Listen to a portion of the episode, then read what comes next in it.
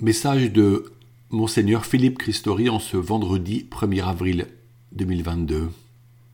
Face au mal, vivre dans l'émerveillement de la présence de Dieu. Au cours de notre carême, nous soutenons divers projets d'entraide au sein de nos paroisses.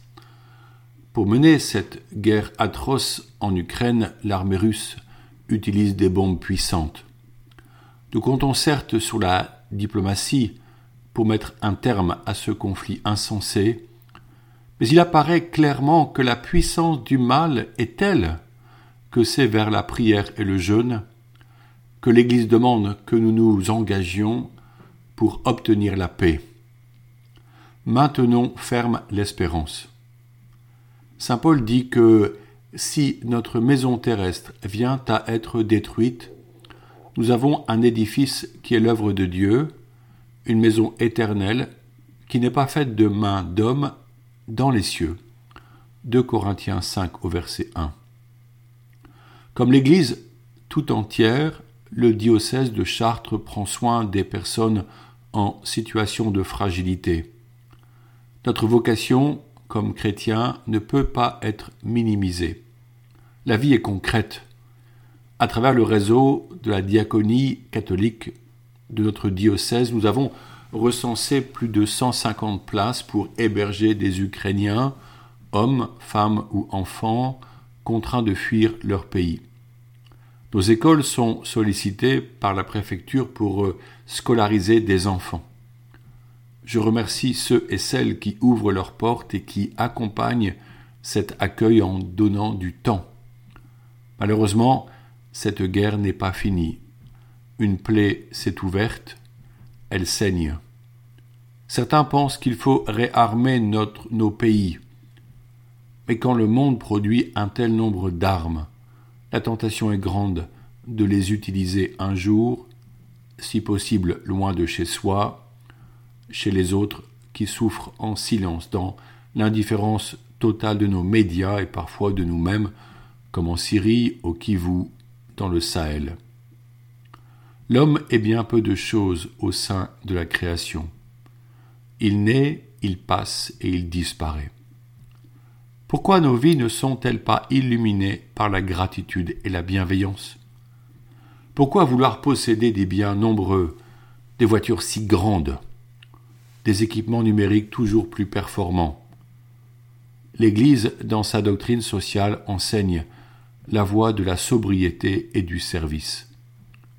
Elle propose de voir dans la fragilité, nous sommes tous fragiles au fond de nous-mêmes, des ressources de valeur, des richesses de cœur, la force de la communion.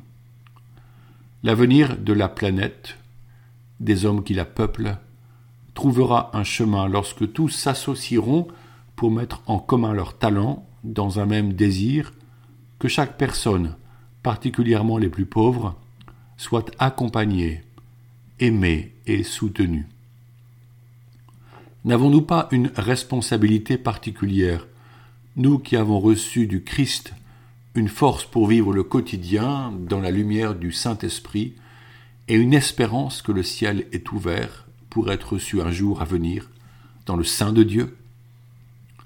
Saint Claude la Colombière, jésuite, qui fut le père spirituel de sainte Marguerite Marie à la coque, visitandine de Parelmonial, disait Comment est-ce que Jésus-Christ nous a aimés? Il nous a aimés solidement. Il nous a aimés pour notre salut, pour l'éternité. Ce n'est pas un amour qui se borne à de, à de belles marques de tendresse ou qui le porte à nous procurer des biens fragiles et temporels tout son amour tend à nous rendre heureux éternellement. Quelle force de se savoir enveloppé d'amour. Méditons en silence quelques instants face à ce mystère. Oui, Seigneur, je me soumets à ton amour bienveillant. Je me réjouis de ce jour qui vient parce que je vais le vivre en ta présence, dans mes joies comme dans mes peines dans ces moments paisibles comme dans mes combats. Tu es avec moi et ta grâce ne me manquera pas. Viens au secours de nos frères et sœurs victimes de violences en Ukraine, dans certaines familles.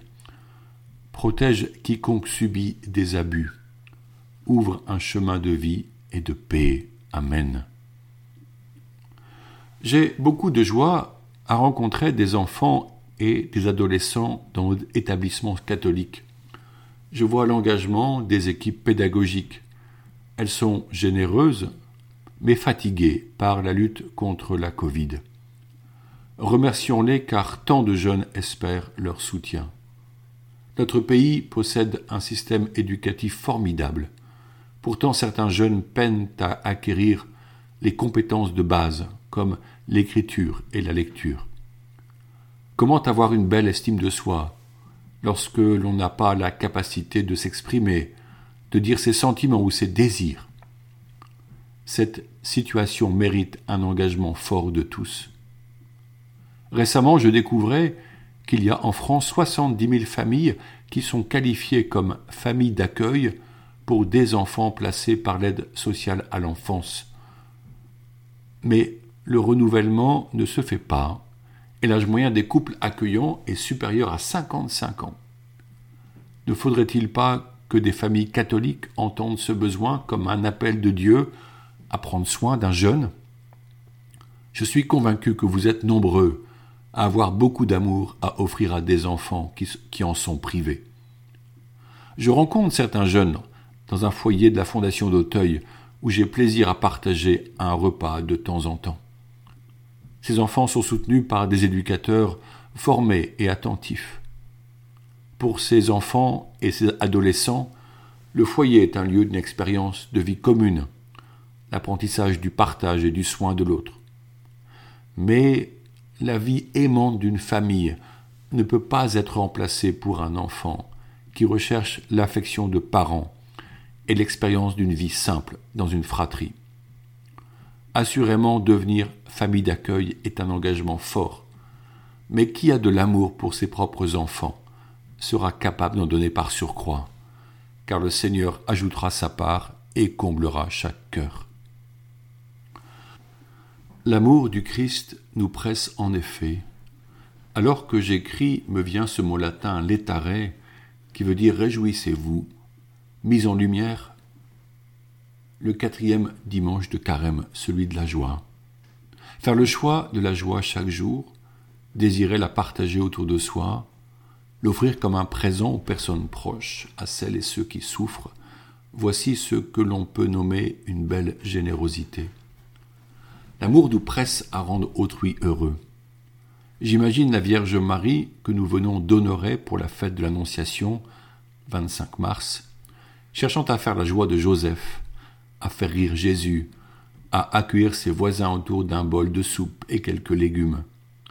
Son cœur est empli de gratitude car elle sait Dieu à ses côtés. Elle lui fait confiance pour cette mission incroyable d'être la mère du Messie. Aujourd'hui, trop de personnes souffrent de divers maux, et si chacun se laissait instruire par Marie pour manifester la joie de se savoir aimé de Dieu, notre société ne changerait-elle pas? Nous portons un trésor en nous, alors que nous sommes comme des vases d'argile, si fragiles, dit saint Paul. Ce trésor nous est confié pour être offert. Ne le gardons pas égoïstement. Témoignons librement de la présence de Jésus. Certains voudraient nous faire taire. Déjà les disciples avaient été menacés s'ils ne se taisaient pas. Ils avaient simplement répondu qu'il faut obéir à Dieu plutôt qu'aux hommes et obéir à la mission reçue. En ces semaines de carême, des paroissiens organisent des tournées dans certains villages, invitent les habitants à divers rendez-vous fraternels et spirituels.